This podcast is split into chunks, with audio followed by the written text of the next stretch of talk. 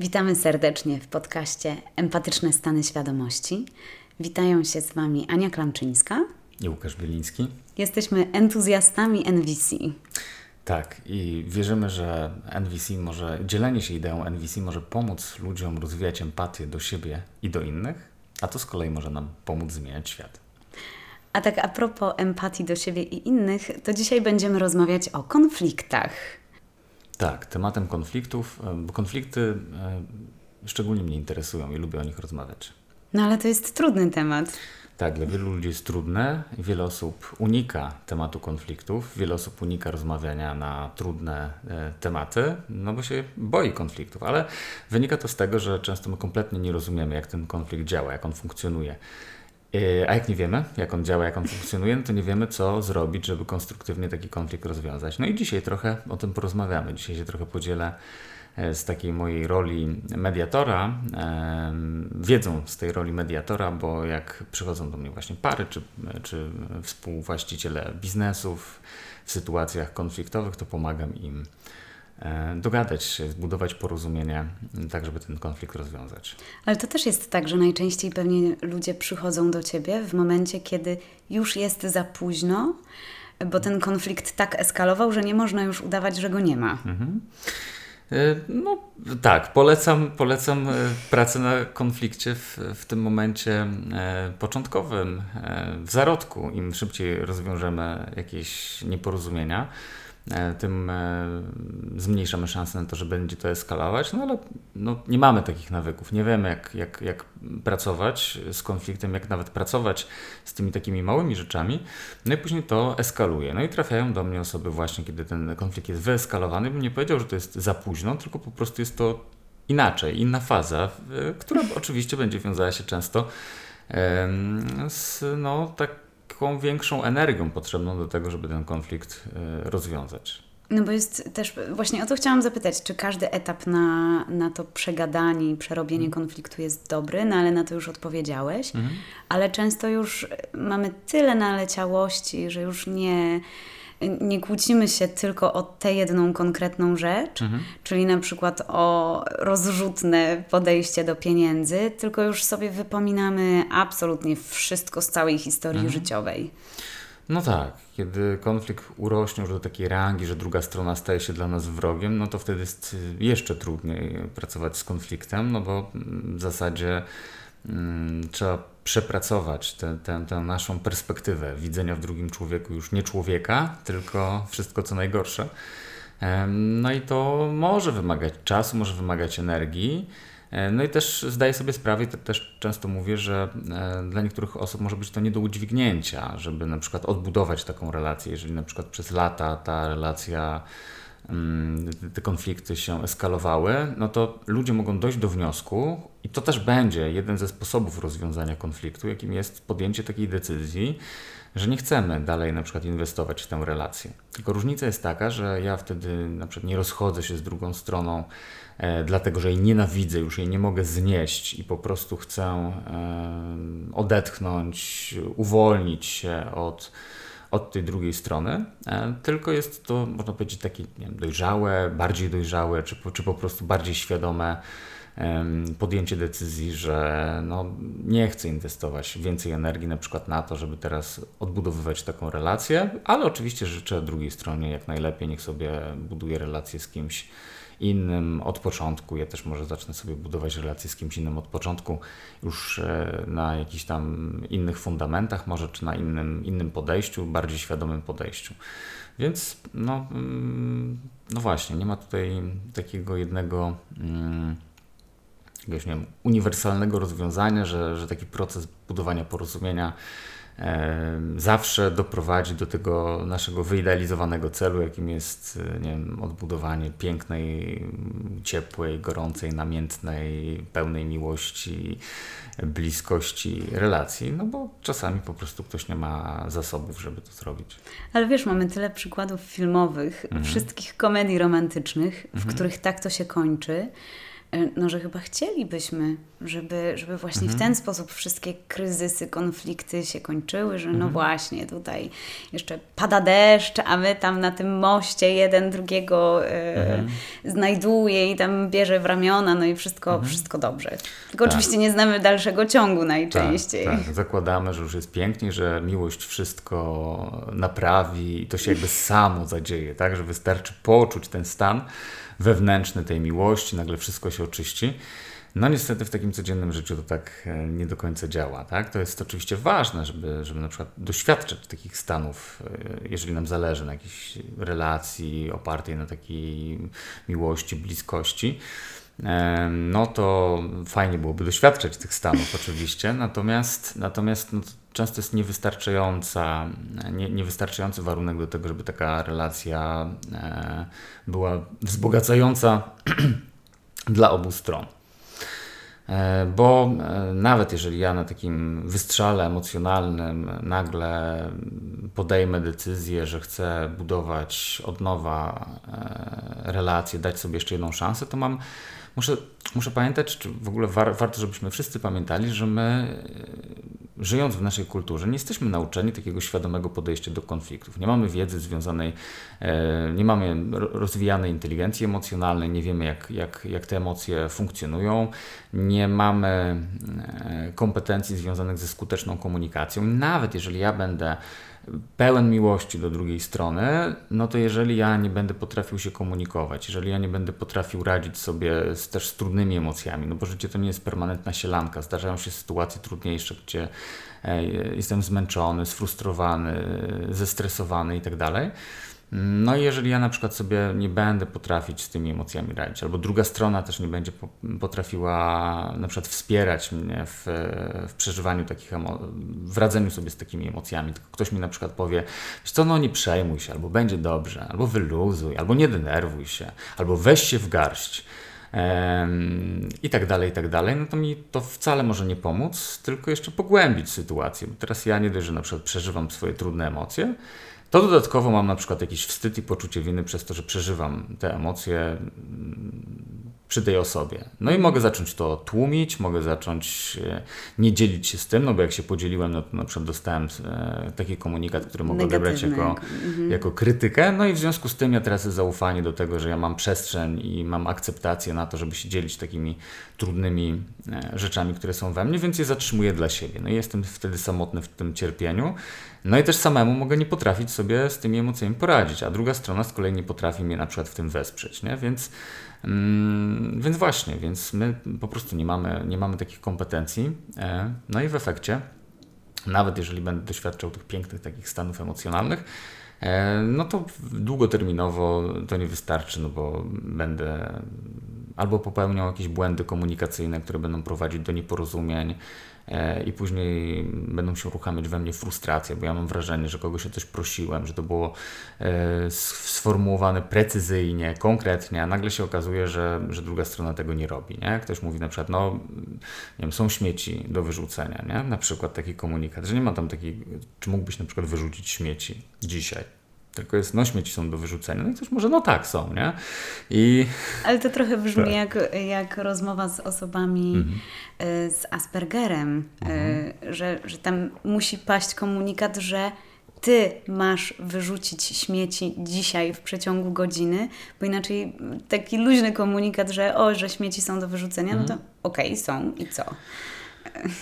No, czyli ja powiem tak, może trochę i tak i nie, no bo my jednak utrwalamy pewien nawyk domyślania się i w naszej relacji później możemy wpaść w taką pułapkę, no bo oczywiście niektóre rzeczy są w miarę łatwe do domyślenia się, ale z innymi może być trudniej, więc jeżeli ja na przykład mam taki nawyk, że rzucam komunikaty na taki bardzo ogólnym poziomie, typu, nie wiem, zjadłbym dzisiaj obiad na mieście, a my chcieliśmy na przykład umówić się z partnerem, partnerką w domu i spędzić trochę inaczej czas i ktoś na przykład rzuca taki komunikat, zjadłbym dzisiaj obiad na mieście. I teraz nie wiem, czy ta osoba mnie prosi do tego, żebyśmy jakby nie spędzali tego czasu, wiesz, razem w domu, tylko żebyśmy wyszli na miasto, czy ona po prostu chce tylko wyjść na miasto i zjeść to jedzenie, czy coś się zmieniło, czy coś się nie zmieniło. I to jest na przykład przestrzeń na pojawianie się wielu projekcji w mojej głowie, czyli pojawiają mi się myśli, które ja sobie dopisuję, na przykład do intencji, jakieś dopisuję sobie intencje do zachowania drugiej strony. Mogę na przykład to odebrać, że drugiej stronie nie zależy, bo ja chciałem właśnie miło spędzić wieczór, sobie wyobraziłem, że miłe spędzenie wieczoru to jest na przykład, nie wiem, przytulając się przed Netflixem, a druga strona mi teraz mówi, a może dzisiaj wyjdziemy na miasto, nie? To znaczy, że nie chcę z tobą miło, to co się może pojawić w twojej głowie, że nie chcę z tobą miło spędzić wieczoru, że wolę wyjść na miasto i w zasadzie nie spędzić z tobą czasu. Na przykład. I teraz... No i co powinnam powiedzieć, żeby to doprecyzować? Mhm. Bo słyszę od ciebie, że okej, wyjdźmy na miasto i co, żeby nie tworzyć tych wszystkich projekcji. Mhm. Tak. To znowu zależy od kontekstu, bo ja bym mógł na przykład zapytać, słuchaj, wiesz co, no ale tam ja bym chciał spędzić z tobą ten czas w mieszkaniu, czy dla ciebie będzie w porządku, żebyśmy jednak nie wychodzili na przykład na miasto, tylko spędzili w mieszkaniu. No chociażby sprawdzić, nie? Czy druga strona jest otwarta w ogóle na tą zmianę. Albo w ogóle zapytać, słuchaj, umawialiśmy się na to, żebyśmy byli u mnie, teraz mówisz, żebyśmy wyszli na miasto, skąd ta zmiana, skąd ten pomysł, nie? Tak, prozaicznie może się okazać, że bo akurat mam ochotę na jedzenie z tamtej restauracji i że może można je zamówić do domu. Można je zamówić na przykład, nie?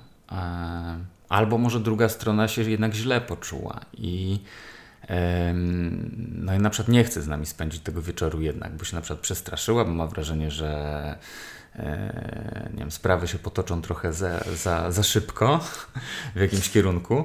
A z kolei taka osoba się może bać, to wprost wyrazić. No, ale to już wchodzimy w kwestię lęków i tego, że ciężko jest się przyznać do czegoś, że się tego boimy. Na przykład, że się nawet czegoś sami obawiamy. Przed sobą. Tak. Często możemy nawet do końca nie być świadomi, że się tego boimy, nie? Więc nagle zaczyna się to wszystko komplikować, no bo druga strona się boi na przykład wyrazić, czego by chciała, że na przykład chciałaby zwolnić, nie? Chciałaby zwolnić budowanie takiej relacji,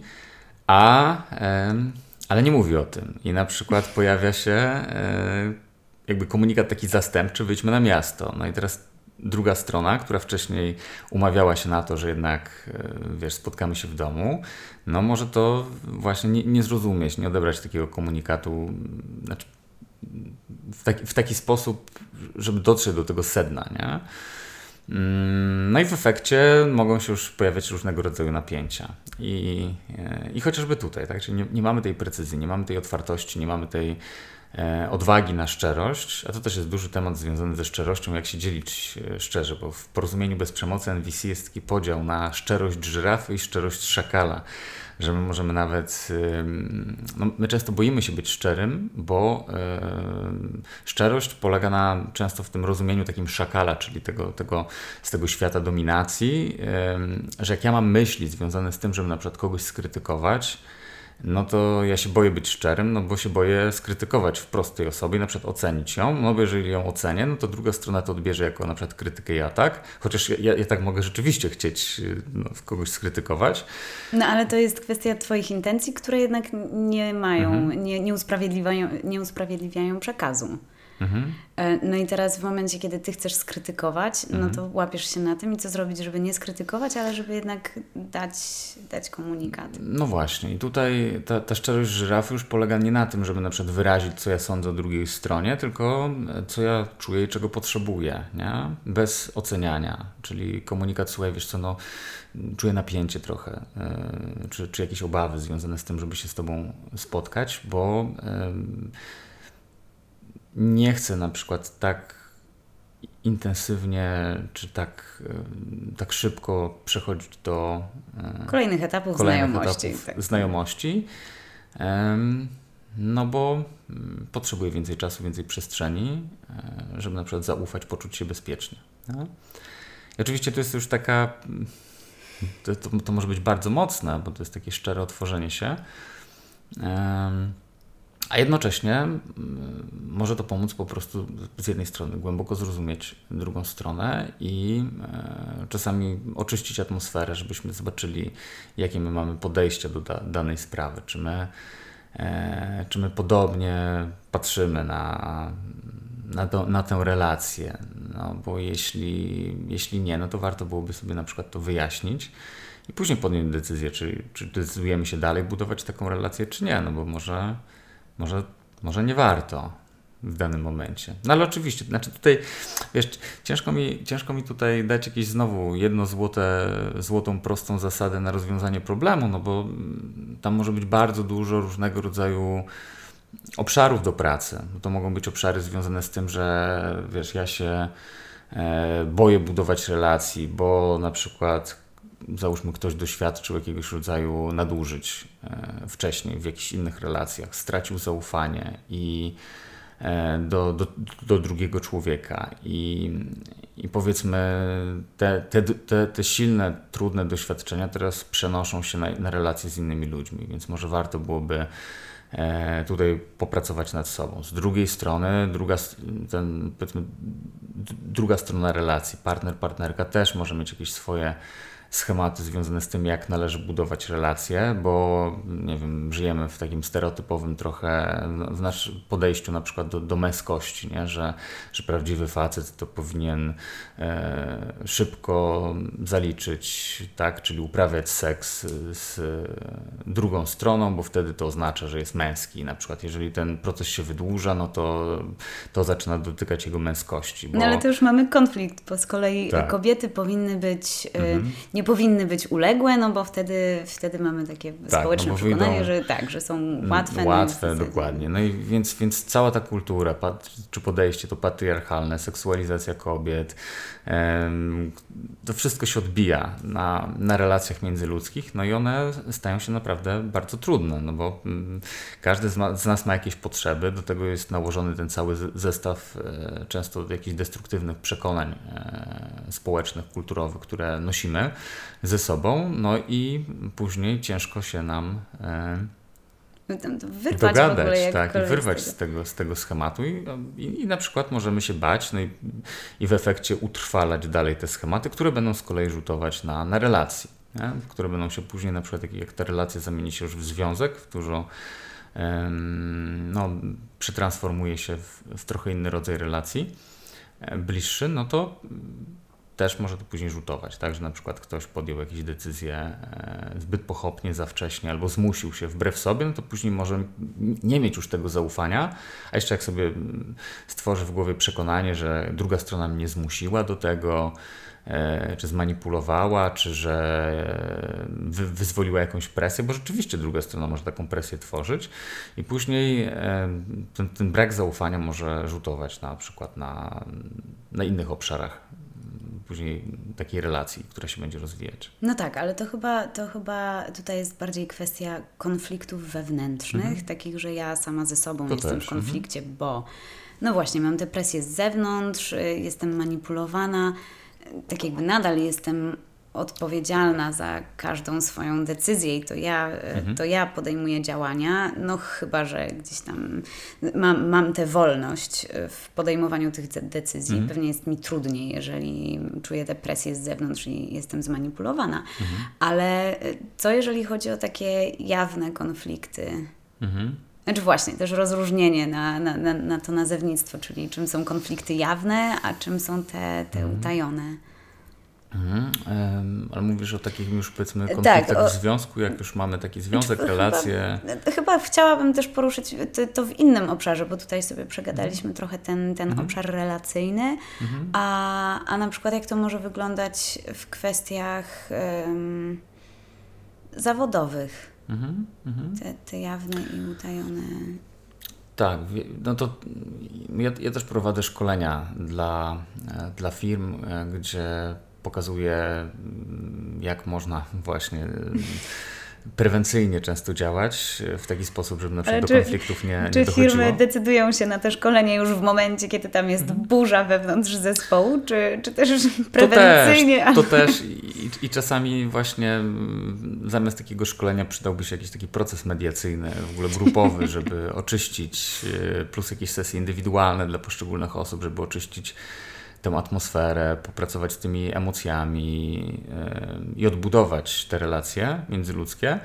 Czasami rzeczywiście powiedzmy, firma się zgłasza nie po takie rozwiązanie, jakie byłoby na przykład zdrowsze, nie? No, ale z drugiej strony nie zawsze jest przestrzeń, nie zawsze jest chęć na przykład wszystkich ze stron, żeby w takich mediacjach uczestniczyć, więc myślę, że wtedy nawet już lepiej, żeby jakiekolwiek działanie w tym obszarze. Działanie, na przykład taka świadomość, większa świadomość tego, jak to wszystko funkcjonuje, którą się dzielę na przykład na szkoleniu, niż nic kompletnie. I tutaj ja sobie stworzyłem taką koncepcję właśnie takich czynników, no, czyli jakby powiedzmy konfliktu jawnego i ukrytego. Ta jawna część to jest zazwyczaj rozmawianie o jakichś takich częściach no, w miarę merytorycznych, czyli ktoś na przykład nie zrobił raportu na czas, albo ktoś przyszedł, nie wiem, umówił się, że przyjdzie na spotkanie o godzinie 9, a przed, nie wiem, 10 po 9, czy nawet 5 po 9.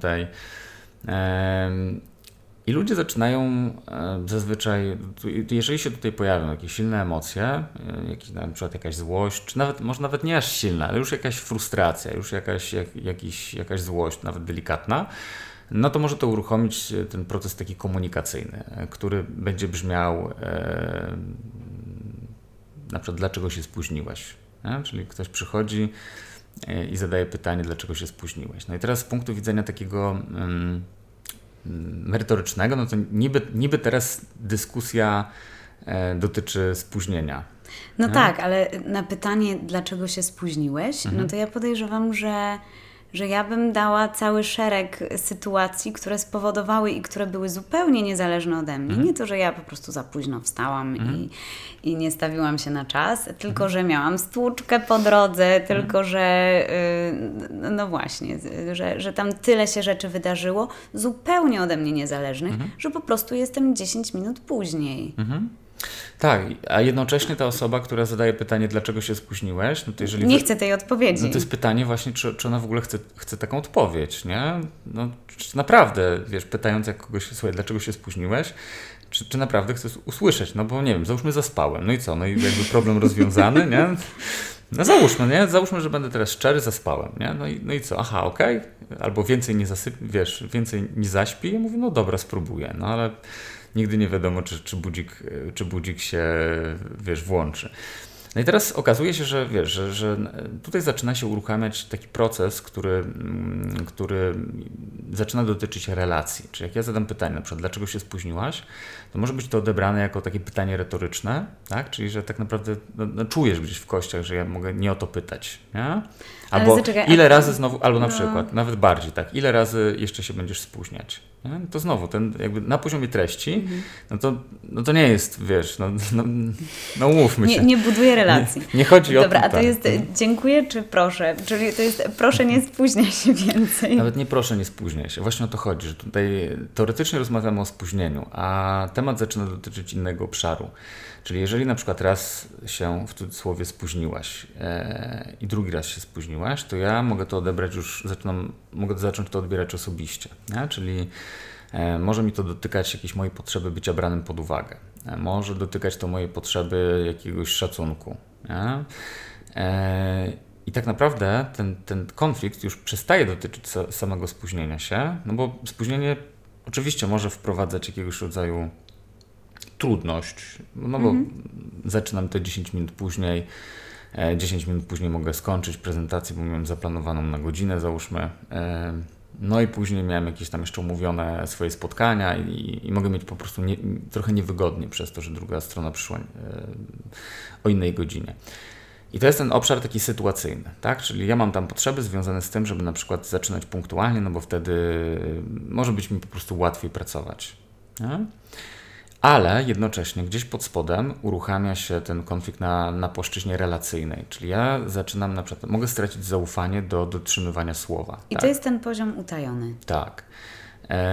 O którym zazwyczaj możemy go czuć gdzieś emocjonalnie w kościach, że to o to chodzi, ale o nim rzadko kto świadomie myśli, a jeszcze rzadziej potrafi o tym rozmawiać. No bo w tym wypadku to, co może być takim zapalnikiem to jest to, że ja tracę zaufanie. Jeżeli ja się z tobą na coś umawiam, jako powiedzmy z pracownikiem, i ty mówisz, że zrobisz, a później tego nie robisz, no to skąd ja mam wiedzieć, że jak ja się z tobą umówię na kolejną rzecz, to że ty to zrobisz? No już teraz nie ufam, no bo miałem doświadczenie, że umawialiśmy się i nie wyszło. No i teraz, jeżeli ja tracę zaufanie do ciebie, no to ja mogę się czuć teraz w dużym napięciu, no bo mam jakieś swoje cele do osiągnięcia. No i teraz ja nie ufam, czy mój na przykład pracownik albo moi pracownicy to, na co się umawialiśmy, zrealizują, a jeżeli nie zrealizują, to ja nie mam pojęcia w takim razie, czy ja dowiodę ten cel. Jak nie dowiodę tego celu, no to znowu mogę nie wywiązać się ze swojej umowy z moim przełożonym, a w efekcie mogę na przykład później nie dostać premii albo na przykład nie dostać awansu, czy może zostać zdegradowanym, zwolnionym, no bo na przykład ktoś stwierdzi, że sobie nie radzę. Więc temat nagle z takiego spóźnienia dotyczy czegoś innego, typu utraty zaufania do drugiego człowieka, braku takiego zaufania, że moje potrzeby są ważne, nie? A ciężko po prostu funkcjonować, kiedy nie ma się tego zaufania, że moje potrzeby są ważne dla drugiej strony, no bo nie czuję się wtedy bezpiecznie na przykład, nie? No i to się zdarza praktycznie w każdej relacji. Jak się ktoś kłóci o te pieniądze, to też nie chodzi często o pieniądze, bo ty wydajesz tyle, a ty nie mów mi, ile mam wydawać i tak dalej. No przecież stać nas albo na tę jedną głupią parę butów. Jedną parę butów więcej, no i znowu tutaj jedna kwestia pieniądze, tak? Ale pod spodem często temat dotyczy właśnie innej kwestii, bo to na przykład jedna strona, ta, która kupuje buty, chce mieć na przykład wolność w podejmowaniu decyzji, jakąś autonomię.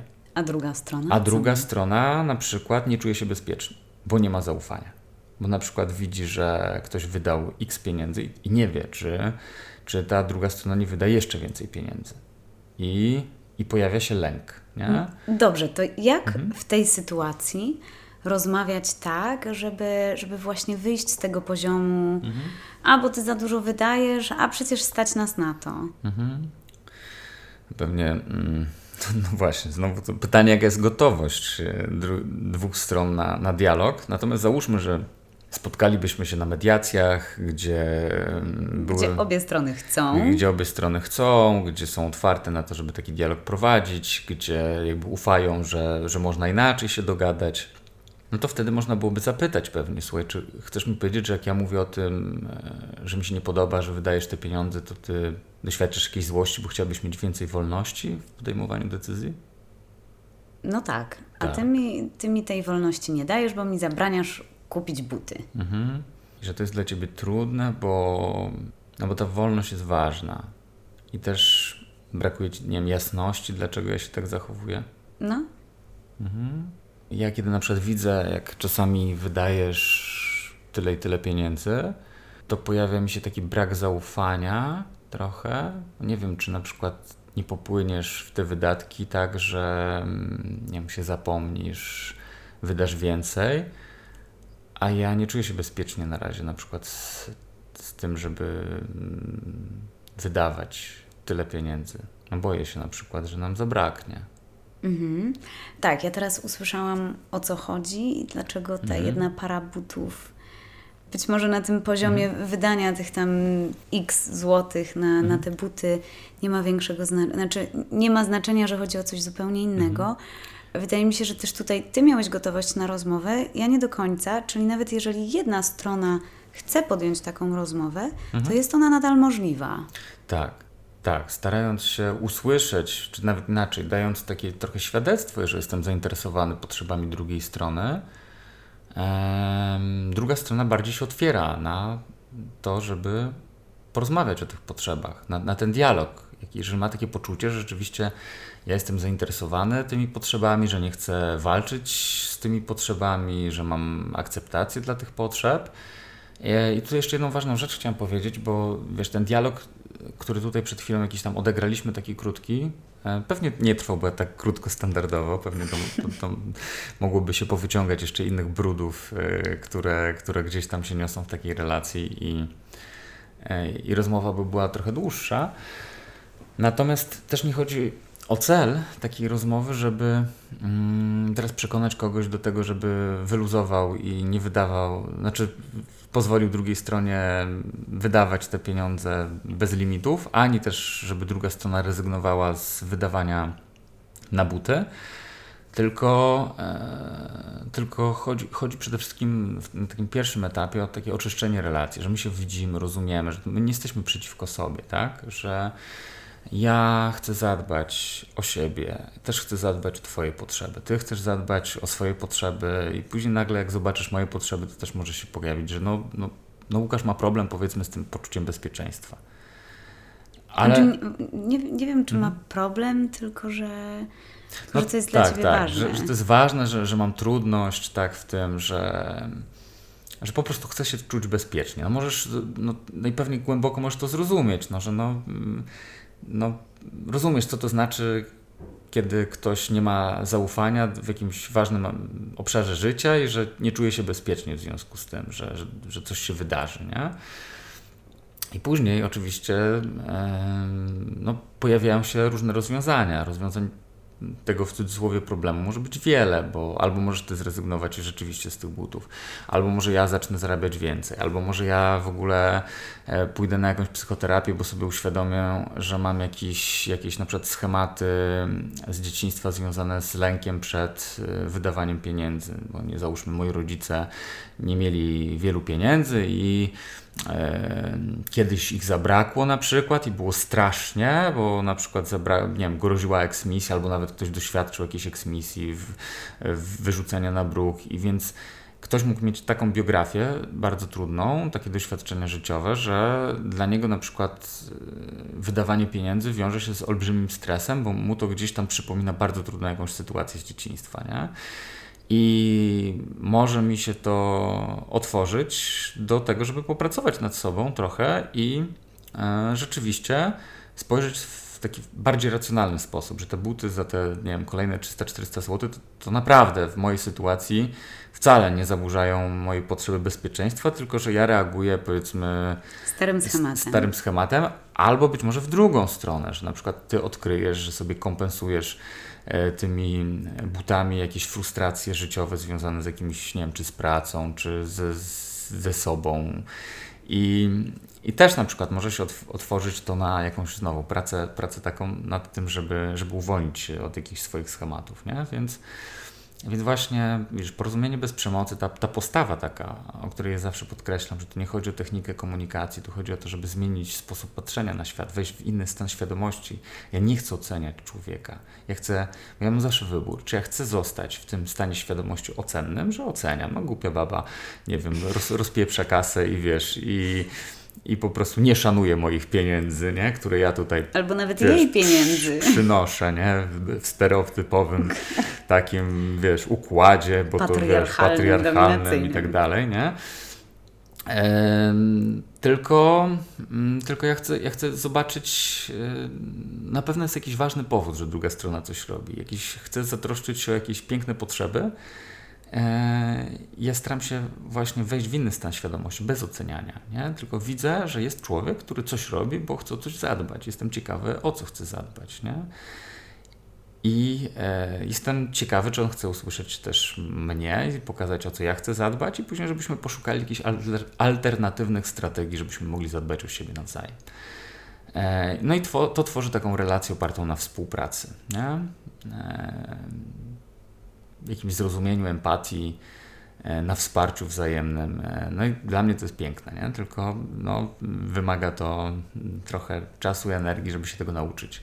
No ale wiesz, jeżeli mamy w perspektywie resztę życia, albo przynajmniej jakiś tam dłuższy czas, no to chyba warto o to zadbać teraz, poświęcić ten czas i później nie konfliktować się, bo od miłości do nienawiści jeden krok, no i później znacznie ciężej z tego wyjść. Tak, więc fajnie byłoby, żebyśmy od małego w ogóle byli uczeni tej świadomości potrzeb, świadomej komunikacji. Właśnie może w kolejnym nagraniu trochę powiem o tych prośbach bardziej szczegółowo, bo tu jest wiele różnego rodzaju nawyków takich komunikacyjnych, które sprawiają, że druga strona właśnie, jeżeli my mamy jakąś prośbę, chcielibyśmy, żeby druga strona coś zrobiła, no to istnieje wiele różnego rodzaju takich nawyków, które będą utrudniać drugiej stronie zrozumienie nas, zrobienie tego, nawet jeżeli ma wewnętrzną motywację i chciałaby to zrobić, nie? I to prowadzi do wielu nieporozumień. Ja czasami na szkoleniach mówię, proście będzie wam dane. Ktoś kiedyś coś takiego powiedział. Dodatkowo dodaję, że udowodnię wam, że nikt z was nie potrafi prosić. Nie? I później pokazuję, jak wiele jest niuansów tutaj komunikacyjnych związanych z tym, żeby stworzyć taką świadomą prośbę, realną, możliwą do wykonania i w ogóle jeszcze biorącą pod uwagę drugiego człowieka.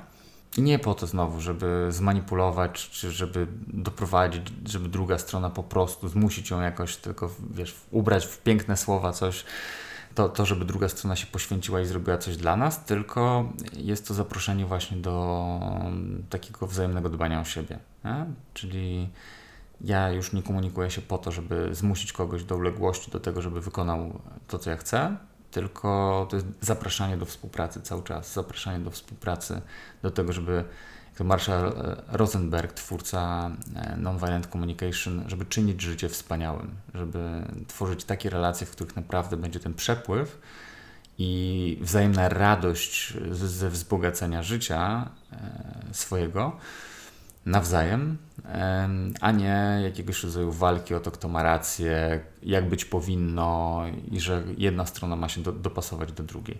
I zdaję sobie sprawę, że dla wielu osób może być to taki abstrakt dosłownie, że jak to w ogóle tak można żyć. Natomiast no, okazuje się, że szczególnie jak właśnie przepracujemy ten obraz wroga, że zobaczymy człowieka w drugim człowieku, gdzie zbudujemy kontakt z tym, co dla nas ważne, z tymi naszymi potrzebami, z tymi naszymi wartościami, które chcemy pielęgnować, o których chcemy zadbać i zobaczymy to samo w drugim człowieku, wtedy zmienia się właśnie ta perspektywa, zmienia się stan, zmieniają się emocje, zmienia się motywacja, zmienia się postawa i zaczynamy coś razem budować. Tylko oczywiście do tego też się przydają, znaczy no, ważne będzie wykształcenie nawyków, nowych nawyków komunikacyjnych, bo niestety jesteśmy tak mocno zanurzeni w tym ocenianiu, krytykowaniu, wzbudzaniu poczucia winy, zawstydzaniu, że nawet możemy tego nie zauważyć i wbijać drugiej stronie te szpileczki gdzieś w różne miejsca.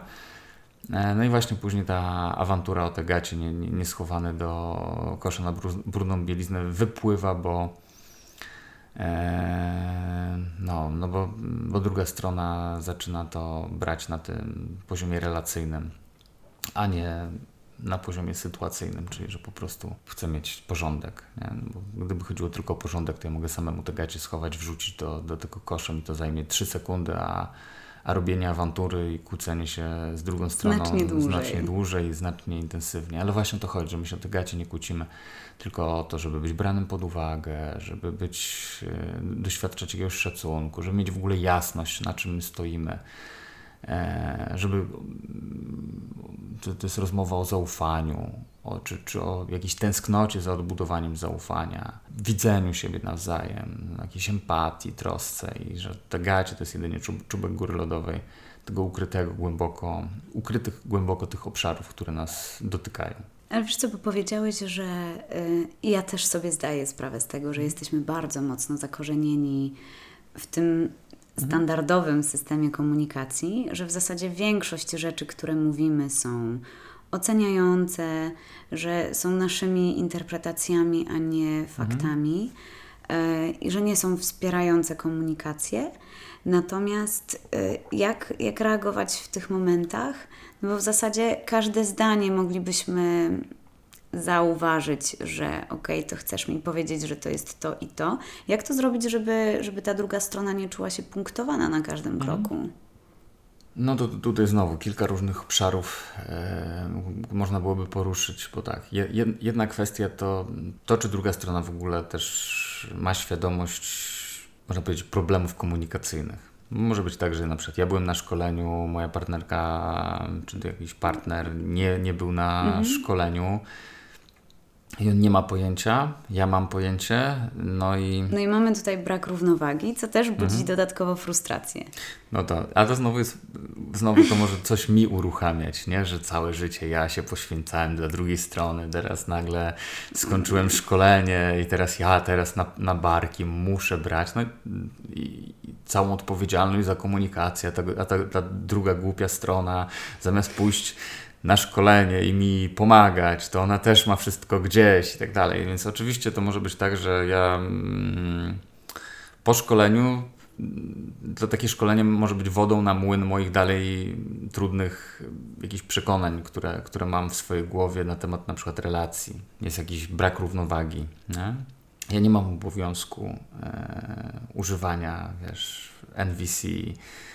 To nie jest tak, że teraz ja muszę, nie? To jest zawsze wybór, nie? To jest czy ja chcę, nie? Czy ja chcę budować inną jakość relacji i czy ja na przykład też akceptuję to, że druga strona może mieć też znowu dobre powody, żeby nie iść na szkolenie na przykład, nie? No na przykład jakie?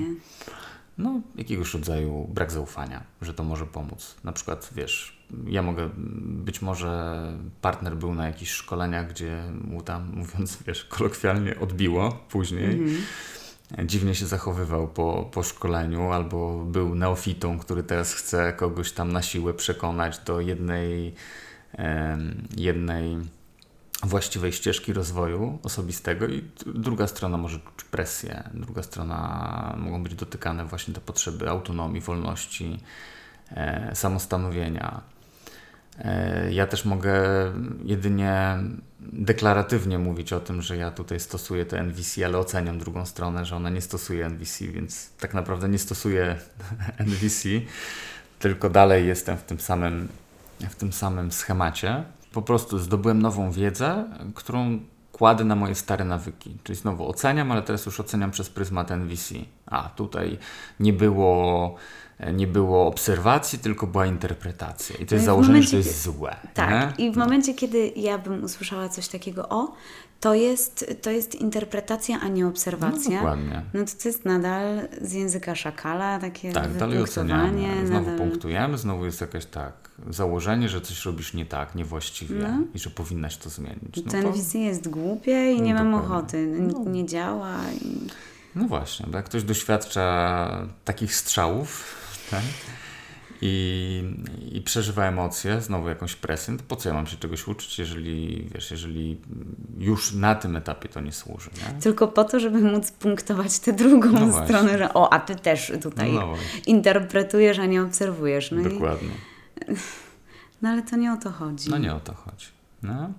No i to jest trudne na początku. Mam tak silne nawyki tego oceniania, że ja idąc na takie szkolenie wracamy, no i zaczynamy oceniać drugą stronę przez ten pryzmat. No i to też wymaga czasu, aż my to zintegrujemy i poczujemy, że kompletnie nie o to chodzi. Że nie idę po to, żeby teraz punktować ludzi, czy komunikować się w jeden właściwy sposób, tylko chodzi o tą postawę, tą zmianę perspektywy, zmianę patrzenia, że ja chcę wyjść z tego świata oceniania i wejść w świat empatii. W świat empatii w rozumieniu chcę rozumieć siebie, chcę rozumieć drugą stronę, chcę widzieć te wartości, które stoją za jednym i drugim człowiekiem i na tym budować dopiero dialog. I z taką postawą zadbania o jedną i drugą stronę, a nie o to, żeby znowu przekonać kogoś do czegoś, co ja chcę, nie? Tak, więc to jest trudne. Więc jak pytasz na przykład, jak tutaj, jak było to pytanie o tym, jak tutaj rozmawiać, jak to zastosować, to jedna kwestia to jest w ogóle, jeżeli ja skończę takie szkolenia, postarać się na przykład zakontraktować i umówić, że byłem na takim szkoleniu, widzę wartość w tym i chciałbym na przykład spróbować i wiem, że to może mi nie wychodzić, ale mam taką intencję, że chciałbym budować taką i taką jakość relacji. Czy chciałabyś ze mną poćwiczyć? W sensie, że ja będę starał się to stosować, powiedzmy, w naszej komunikacji, ale w intencji takiej, żeby budować ten dialog oparty na tej intencji budowania porozumienia, a nie żeby cię punktować, bo jesteś dla mnie ważna, no i chcę to zadbać. I wiem, że to może wychodzić sztucznie, dziwnie, nienaturalnie, no ale zanim zacznie to brzmieć naturalnie, normalnie, no to ja będzie trochę czasu musiał upłynąć, zanim mi się te nawyki wyrobią. Czy chcesz po prostu spróbować coś takiego?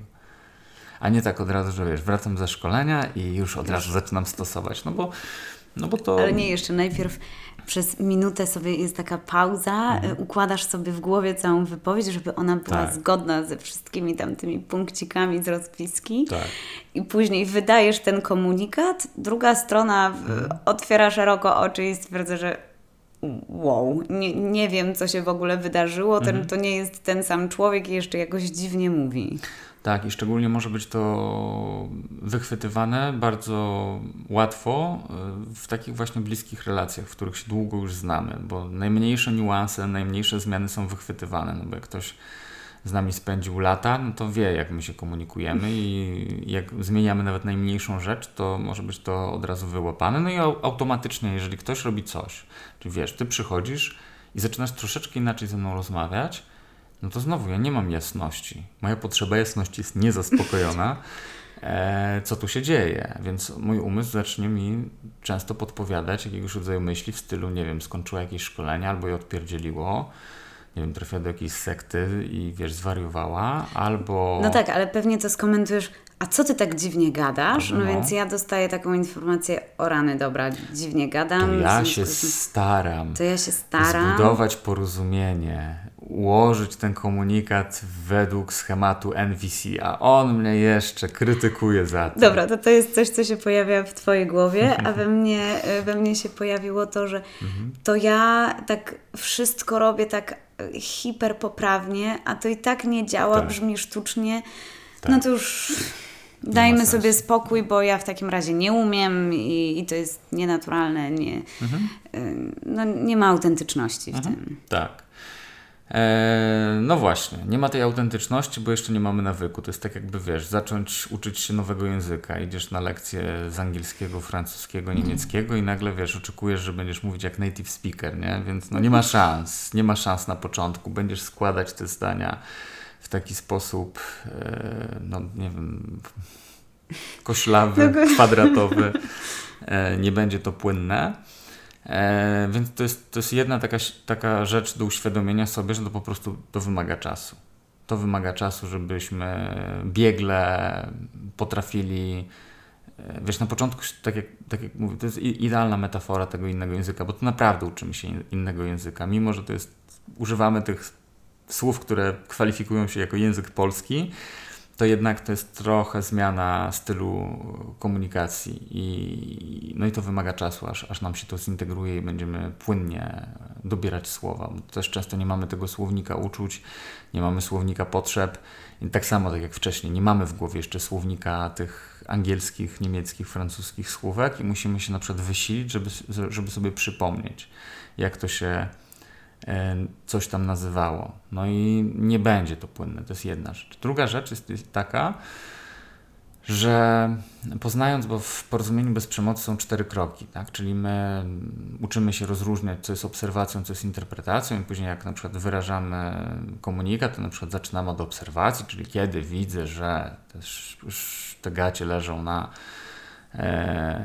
podłodze, a nie w koszu, to czuję na przykład złość, frustrację, bo ważna jest dla mnie tutaj potrzeba, czy nawet bo potrzebuję dotrzymywania... Chcę doświadczyć, chcę doświadczyć. Ale tutaj trzymajmy się w ogóle już tych 4 kroków skryptu, że potrzebuję na przykład tego porządku i dotrzymywania słowa, dlatego proszę, czy możesz schować to do... No i jak słyszę coś takiego, to o Jezus, po prostu przeszkolili go, dokładnie. Wyprali mu mózg i to... Dokładnie. No właśnie, no i tutaj i jest takie właśnie rozróżnienie w porozumieniu bez przemocy między idiomatic giraffe i street giraffe, czyli właśnie bo ja te 4 kroki znowu nie traktuję jako techniki komunikacji, tylko to jest struktura, która ma za zadanie zmienić sposób filtrowania rzeczywistości. Czyli wiesz, trafia do mnie bodziec, są te gacie i ja tradycyjnie lecę, co za debil, znowu zostawił te gacie na środku, lecę w ocenę. I w etykietowanie. Etykietowanko leci, tak. Więc takim pierwszym krokiem jest trochę oduczyć się tego nawyku etykietowania i pewnie na początku w ogóle on się pojawi i ciężko też tak sobie przełączyć, że on się nie będzie pojawiał, ale jak on już się pojawi, czy pojawia mi się ta myśl w głowie ocenna, to teraz mówię, biorę głęboki oddech i teraz dobra, to teraz przefiltrujmy to inaczej, czyli coś się wydarzyło. Okej, czyli to po pierwsze powiedzmy nie bałagan, tylko no, że leżą gacie, okej. No to mamy obserwację, dobra, co się we mnie dzieje, no to teraz czuję to i to i to, czego mi to dotyka, tego i tego, nie? Czyli te 4 kroki są bardziej narzędziem do zmiany sposobu filtrowania bodźca. Czyli żeby sobie po prostu wyrobić nowe ścieżki neuronalne, tak, które nie będą automatycznie wchodzić w ocenę, tylko będą obserwować i też nakierunkowywać w zasadzie, dlaczego mi to przeszkadza, dlaczego to wzbudza we mnie takie, a nie inne emocje. Tak. Drugi krok, no to jest, jak już potrafię inaczej filtrować, to teraz kwestia wchodzenia w ten stan świadomości, nie? Bo tak jak mówiłem na jakimś wcześniejszym nagraniu, że nie chodzi o to, żebym ja teraz inaczej sobie opisał rzeczywistość tylko i wyłącznie. Dalej, posiadając w głowie, nie powinien tak robić albo nie powinna tak robić, bo to jest tak, no okej, kiedy widzę to, co widzę, czuję to, co czuję, bo takie potrzeby są dotknięte, a nie powinny. W związku z tym ona powinna, on powinien coś tam zrobić. Więc te 4 kroki po to, żebym ja się podłączył pod ten stan, tak? tej troski, tego współczucia o siebie, że chcę zadbać o ważne rzeczy. Jeżeli nie chodzi o to, czy ktoś powinien, nie powinien. Coś się wydarza, gdzie ja tracę kontakt z tym, co jest dla mnie ważne. I ja po prostu chcę ten kontakt odbudować. Tak? Odbudowuję ze sobą, a później chcę o tym porozmawiać z drugą stroną, żeby o to dbać dalej w relacji. Nie? I dopiero później wchodzimy w ten proces komunikacji i to też na przykład wchodzi taki temat związany z NVC, czyli naturalizowanie komunikatu. Czyli na przykład już nie, na przykład staram się nie używać słowa czuję, tylko na przykład bardziej normalnie brzmi jestem. Czyli na przykład zamiast czuję złość, to jestem zdenerwowany. Wiesz, zobacz jak to brzmi, nie? Że słuchaj, kiedy widzę, że zostawiłaś te majtki, to czuję złość, nie? Bo wiesz co, kiedy to widzę, ja nawet nie muszę tutaj cytować, tylko mogę pokazać, wiesz co, no kiedy to widzę, albo po prostu w ogóle zaczynam, czuję złość. Znaczy nawet nie czuję złość, tylko wiesz co, jestem zdenerwowany. Kiedy widzę, że zostawiłaś majtki tutaj. Nie? To jest jedna rzecz. Czyli zamiast nie używać słowa czuję, jak mówisz o uczuciach. Druga kwestia to nie używać słowa potrzebuję. No bo to też dla wielu osób dziwnie brzmi. Czyli zamiast na przykład mówić potrzebuję, no to mogę powiedzieć, że właśnie ważne jest dla mnie. Ale to znaczy, że my tak kulturowo nie mówimy o potrzebach? Zazwyczaj mówimy o strategiach. Jak mówię, potrzebuję, żebyś schowała gacie, znaczy wkładała gacie do kosza na brudną bieliznę, no to ja nie mówię o potrzebie, ja mówię o strategii. I to często jeszcze nie takie, które tak naprawdę dałaby mi ukojenie, bo tu nie chodzi tak naprawdę o to, żebyś schowała gacie, tylko że tak naprawdę, wiesz co, ważne jest dla mnie takiego doświadczenia, takiego zaufania w relacji, że jeśli na coś się umawiamy, to się wydarza. I tego mi brakuje teraz. I chciałbym o tym porozmawiać. Nie? Czy to już była prośba? No na przykład tak. Chciałbym o tym porozmawiać. I bo później byłoby, co ty na to? Bo o prośbach będzie z kolei następnym razem. Tak. I wtedy to już... ja cię o te prośby przepytam. Dobra. Z przyjemnością odpowiem na wiele różnego rodzaju pytań. Tak, bo tak jak nie mówimy o potrzebach, to ja na przykład bardzo jest mi trudno z prośbami, więc ja będę tutaj czerpać z twojego doświadczenia i z twojej umiejętności wyrażania próśb, tak żeby dać też innym prawo do odmowy. Ale też, żeby samemu nie mieć takich przymusowych próśb, że okej, dobra, to ty, ja cię proszę, więc ty musisz. Okej, super. Pogadamy. Okej, to mam obiecane. Tak, więc właśnie, więc no tak. Z konfliktów można wybrnąć. To znaczy można je chyba przegadywać na bieżąco i żeby nie urosły jak ta kula śnieżna, że już później ciężko ją zatrzymać, że tam po prostu miażdży wszystko po drodze. Tak, a jednocześnie z empatią, że to może być trudne, bo jak żyliśmy przez tyle lat, że jednak jak nawet chcieliśmy porozmawiać o jakichś drobnych rzeczach, to druga strona to odbierała jako, wiesz, wielki zarzut i wiele osób mogło... Czepianie się, opierdoły właśnie i wiele osób mogło stracić zaufanie właśnie, że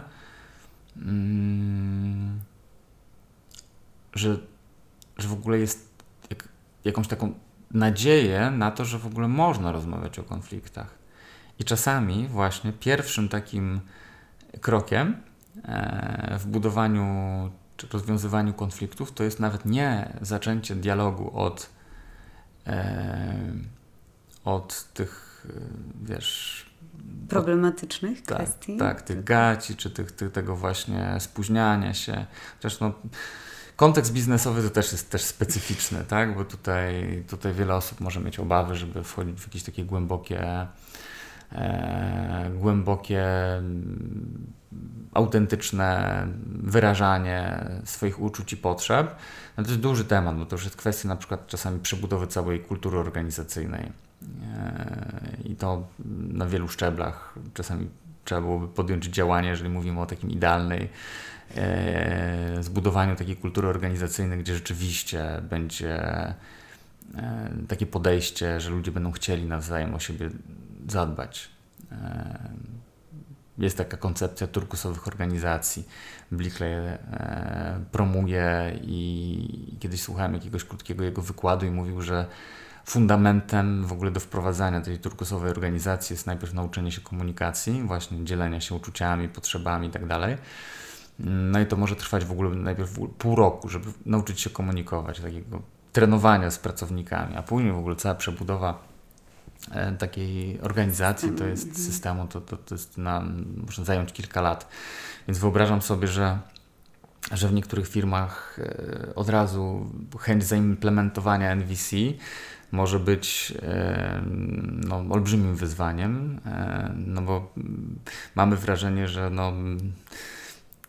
tutaj wiesz, zaczynamy otwierać trochę takie rzeczy, które gdzieś głęboko są zakopane. Puszkę Pandory, która wiesz, nie wiadomo co, na czym to się wszystko skończy, a też ta perspektywa czasowa, że okej, musimy na to poświęcić pół roku i te pół roku jakoś musimy przetrwać, a później jeszcze kolejne 2 lata, żeby to wdrożyć i wdrożyć cały system. No to czasami po prostu niektórzy nie muszą mieć gotowości na to, żeby to zmieniać. Nie.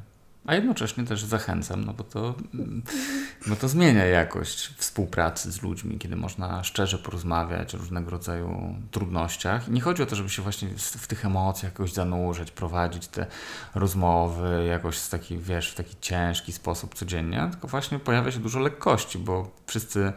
Znaczy, bo wiesz, ucząc się tego widzimy, że druga strona nie ma złych intencji, nie chce nas zmanipulować, nie chce doprowadzić do jakichś, nie wiem, jakichś gierek i tak dalej, tylko rzeczywiście szczerze możemy porozmawiać o problemach w taki sposób, żeby skupić się na współpracy. I żeby znaleźć rozwiązania, a nie żeby teraz się pławić w tych problemach i w tym... Tak. Chociaż może być tak, że na początku będzie trzeba oczyścić atmosferę i chwilę zajmie właśnie... najpierw trzeba oczyścić, a później dopiero będziemy budować, nie? Więc po tym oczyszczeniu. A dla niektórych może być to na tyle trudne, że będą musieli się rozstać z organizacją, no bo po prostu nie udźwigną i nie będą gotowi w ogóle na eksplorowanie tego, nie?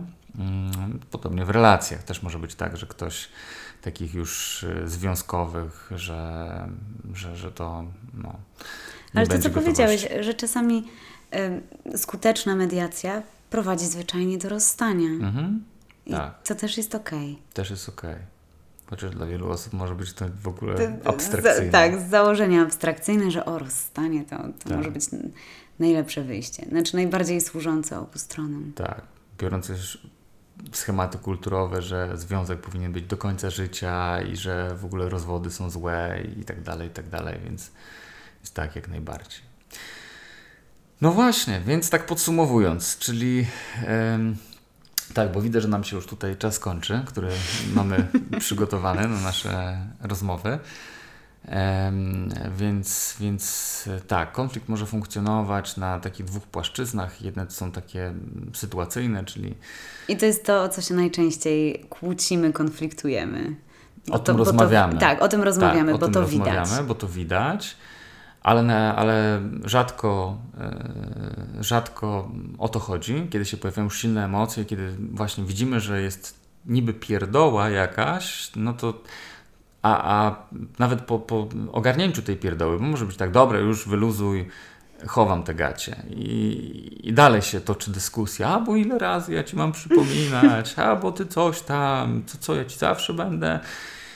Ale o co ci chodzi? Przecież już schowałem te gacie, nie? Weź wyluzuj, nie? No i okazuje się, że właśnie że tu w ogóle nie chodziło o gacie, nie? Że tu chodzi o relacje. Ale w ogóle jeszcze, żeby porozmawiać o tej relacji, to my wcześniej czasami musimy jeszcze porozmawiać o konflikcie. Czyli, że możemy mieć dużo lęku o rozmawianiu o trudnych rzeczach, więc zanim w ogóle o tych gaciach będziemy gadać, to najpierw musimy w ogóle pogadać o gadaniu o gaciach. Nie? Czyli jakoś zbudować zaufanie do tego, żeby możemy porozmawiać o trudnych rzeczach. Że to nie będzie eskalować konfliktu, tylko że to będzie nam pomoże właśnie ten konflikt rozwiązać. Że rozmawiając o konflikcie, ja nie chcę, czy my nie chcemy ranić siebie nawzajem, że to nie jest w intencji, tylko w intencji jest to, że my chcemy się zrozumieć. I na początku właśnie, przed w ogóle podjęciem rozmów już na konkretne tematy. Jednym z takich, to się nazywa meta, tak? Meta poziom, czyli ja mówię, rozmawiam o rozmawianiu, czyli najpierw musimy porozmawiać o rozmawianiu o problemach. I wtedy dopiero, jak to się oczyści, możemy być gotowi, otwarci na to, żeby zacząć już zajmować się bardzo konkretnymi tematami, czyli o wychowaniu dzieci, o wydawaniu pieniędzy, o porządkowaniu, o spędzaniu wolnego czasu, o relacjach ze znajomymi, o relacjach z teściami, o niespóźnianiu się, o tym, jak sobie wyobrażamy, nie wiem, seks, o tym, jak właśnie... Każdy temat. I to może być właśnie jako taki pierwszy obszar do dyskusji. Ale już teraz totalnie rozumiem, dlaczego ty lubisz ten temat, bo on jest tak złożony i jest przez to satysfakcjonujący, jeżeli się go rozpracuje i z tego coś konstruktywnego wyniknie. Tak, lubię właśnie przyglądać się tym różnym mechanizmom, rozumieć je, bo właśnie mi to zaspokaja moją potrzebę takiego rozwoju, jakiejś takiej struktury, harmonii, wpływu i łatwości później. Na początku może być to trudne, ale później zaczyna się stawać łatwe, no bo wiem, co robić. Mam jasność, na przykład, co mogę zrobić w danej sytuacji i większą odwagę do tego, żeby podjąć te działania, bo po prostu wiem, czego mogę się spodziewać i jednocześnie dostaję jakieś narzędzie do tego, żeby sobie z tym radzić. Dlatego gorąco zachęcam wszystkich, słuchajcie, jeżeli to, co słyszycie, jakoś z wami rezonuje, gra, czujecie, że ma to sens, to polecam poprzyglądać się temu, czym to Nonviolent Communication jest. Możecie wpisać na YouTubie na przykład Porozumienie bez przemocy, czy Nonviolent Communication, napisy.pl, czy w ogóle znajdziecie jakieś filmy u mnie na kanale Empatia TV. Tam już jest trochę wiedzy takiej tak darmowej, w której możecie pogłębiać temat i zgłębiać filozofię empatii. Filozofię empatii. Tak. Dziękuję, Aniu, że porozmawialiśmy. Dziękuję, Łukaszu, o konfliktach bez konfliktów. I zapraszamy Was do kolejnego spotkania. Cześć. Cześć.